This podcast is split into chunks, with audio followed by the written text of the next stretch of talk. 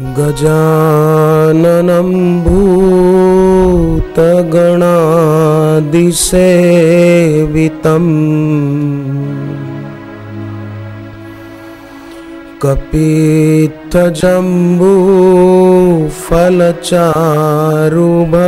कपित्थजम्बूफलचारुभक्षणम् उमासुतं शोकविनाशकारकम् नमामि विघ्नेश्वरपादपङ्कजम्। गणपति जी विघ्नों के दूर करने वाले हैं। गणेश जी विवेक के प्रधान देव हैं। हमारे जीवन में भी विवेक विघ्नों को दूर कर सकता है। और वो विवेक सत्संग से ही जागृत होता है।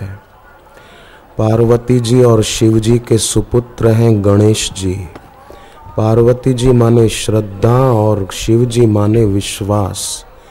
इन दोनों का मेल जीवन में होगा और सत्संग सुनेंगे तो ज़रूर ये विवेक के देवता जागृत होंगे और जीवन में आने वाले विघ्न वो दूर होके ही रहेंगे। बहुत बहुत ज़रूरी है मनुष्य शरीर की महिमा। वो इसी गणेश देवता को, गणपति भगवान को माने विवेक देवता को लेकर के है। तो दिवाली के दिन गणेश जी की पूजा, लक्ष्मी पूजा के साथ क्यों होती है? उसके पीछे यही संकेत है कि हमारे घर पर जो पैसा आए, जो धन कमाकर घर लाते हैं उस धन का खर्च विवेक से करें। मित व्ययता एक बहुत बड़ा सद्गुण है और सबके जीवन में ज़रूरी है। अर्थ संयम एक बहुत अच्छी बात है। फिजूल खर्ची की आदत जिसके जीवन में है, उस व्यक्ति को ही भविष्य में लोगों के आगे हाथ फैलाने पड़ते और कर्जे के बोझ से दबना पड़ता है और सारी ज़िंदगी ब्याज भरते हुए बेचारा परेशान परेशान रहता है।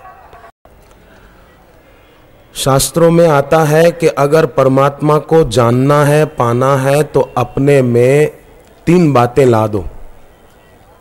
घर में जैसे नकारात्मक ऊर्जा उत्पन्न नहीं होने देना है, सकारात्मक ऊर्जा उत्पन्न होने देना है तो वो फालतू चीज़ें निकाल देनी पड़ती है। है ना? उसी प्रकार अपने मस्तिष्क में से भी कुछ फालतू बातें, कुछ फालतू विचार, विकार उसको विदाई दे दें। तो शास्त्र कहते हैं, तीन बातें अपने में ला दें। तो इसी जन्म में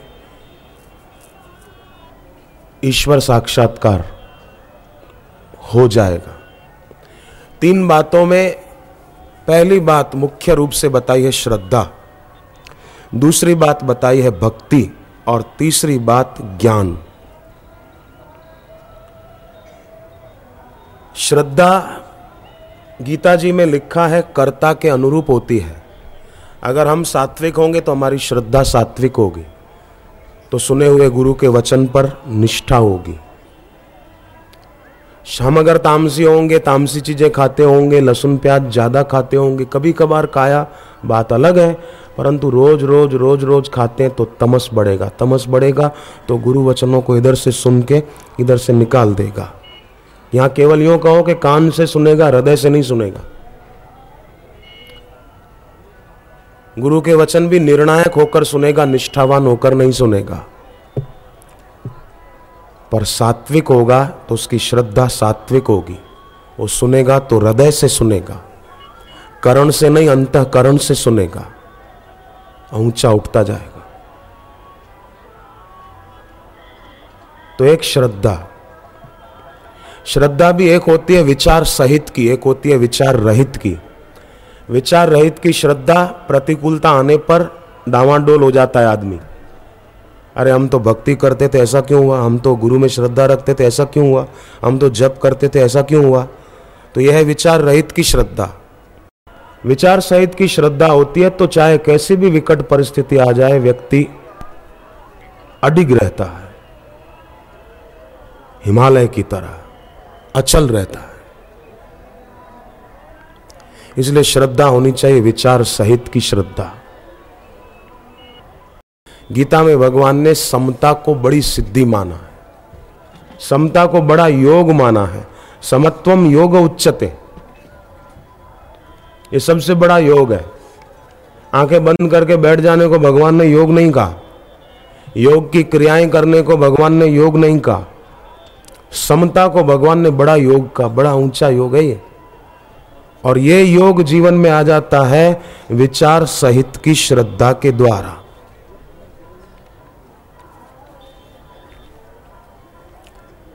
विचार सहित की श्रद्धा होगी ना? तो बुद्धि निर्विकल्प होगी, सम होगी तो आदमी निर्णय भी अच्छे लेगा। निर्णय अच्छे लेगा तो परिणाम अच्छा आएगा।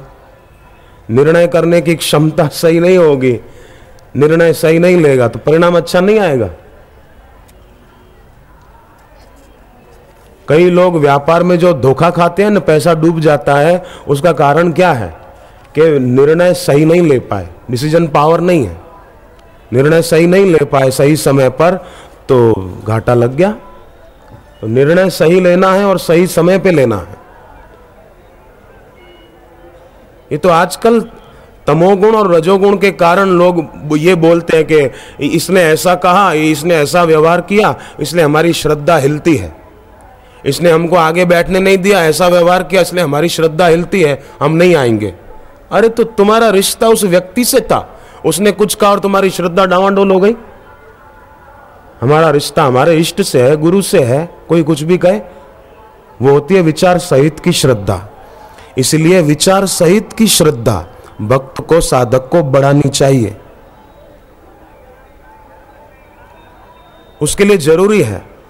श्री आशा रामायण के वो पन्ने बार बार पढ़े, वो पंक्तियाँ बार बार पढ़े जिसमें समता की बात आती है। एक दृष्टि देखे सभी, चले शांत, गंभीर। क्या क्या कह रहे थे लोग? सरल लोगों ने साधु माना, हत्यारों ने काल ही जाना। भैरव देख, दुष्ट घबराए, पहलवान जो मल नहीं पाए। बापू जी के बारे में वो लोग कुछ का कुछ सोच रहे थे, पर गुरुदेव की आँख खुली ध्यान से तो एक दृष्टि देखे सभी, चले शांत, गंभीर। ये समता की सिद्धि है। सिर से हटी पिता की छाया, तब माया ने जाल फैलाया। बड़े भाई का हुआ दुशासन, व्यर्थ हुए माँ के आश्वासन। फिर भी गुरुदेव सम रहे। ये ये समता की बात है। तो अपने आचरण से उन्होंने शिक्षा दी है कि हमारे जीवन में भी ऐसी समता होनी चाहिए। ऐसी श्रद्धा होनी चाहिए।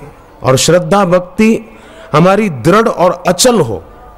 उसके लिए बढ़िया उपाय क्या है? एक और, एक तो ये, पाठ की जो पंक्तियाँ मन में दोहराएँ, उसको पढ़े।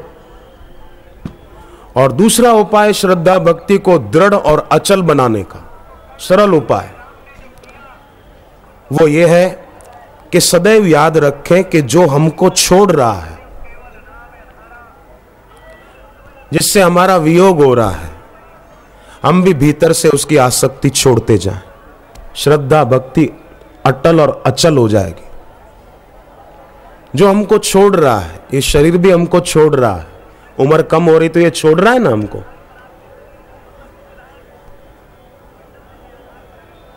संसार की चीज़ें भी जो जो उम्र बीती जा रही है, समझो उनसे वियोग हो रहा है। तो जो हमको छोड़ रहा है, उसे हम भीतर से छोड़ते चले। संयोग में जो वियोग को देखता है, उसकी श्रद्धा, भक्ति अचल और अटल हो जाती है। भाई, संसार में एक दूसरे से मिले हैं, संयोग हुआ है तो एक दिन वियोग भी होगा। अभी भी वियोग निरंतर जारी है।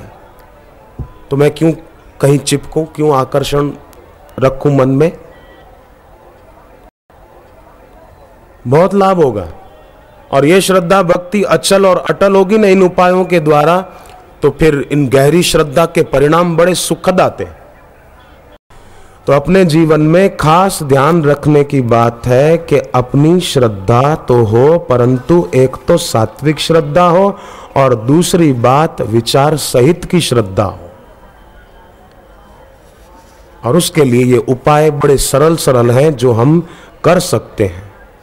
चाहे तो कर सकते नहीं चाहे तो कैसे होगा? सदगुरु की बात सुनकर तर्क कभी नहीं करना, हो श्रद्धा करना। बस बापू ने कहा है, बात पूरी हो गई। जैसे पार्वती जी को सप्तऋषि कहते हैं कि तुम कहा नारद जी के चक्कर में पड़ गई? नारद जी का वचन मानने से किसका घर बसा है जो तुम्हारा बस जाएगा? छोड़ दो छोड़ दो। तब नारद जी को याद करते हुए पार्वती जी ने सप्त ऋषियों को कहा कि गुरु के वचन प्रतीति न जेही, स्वप्ने सुगम न सुख सिद्धिते ही जिसको गुरु के वचन पर भरोसा नहीं, उसको सपने में भी सिद्धि नहीं मिल सकती। तो हम जरा भगवान के वचनों का अनुसरण करें, अनुकरण करें, लाभ ही लाभ होगा।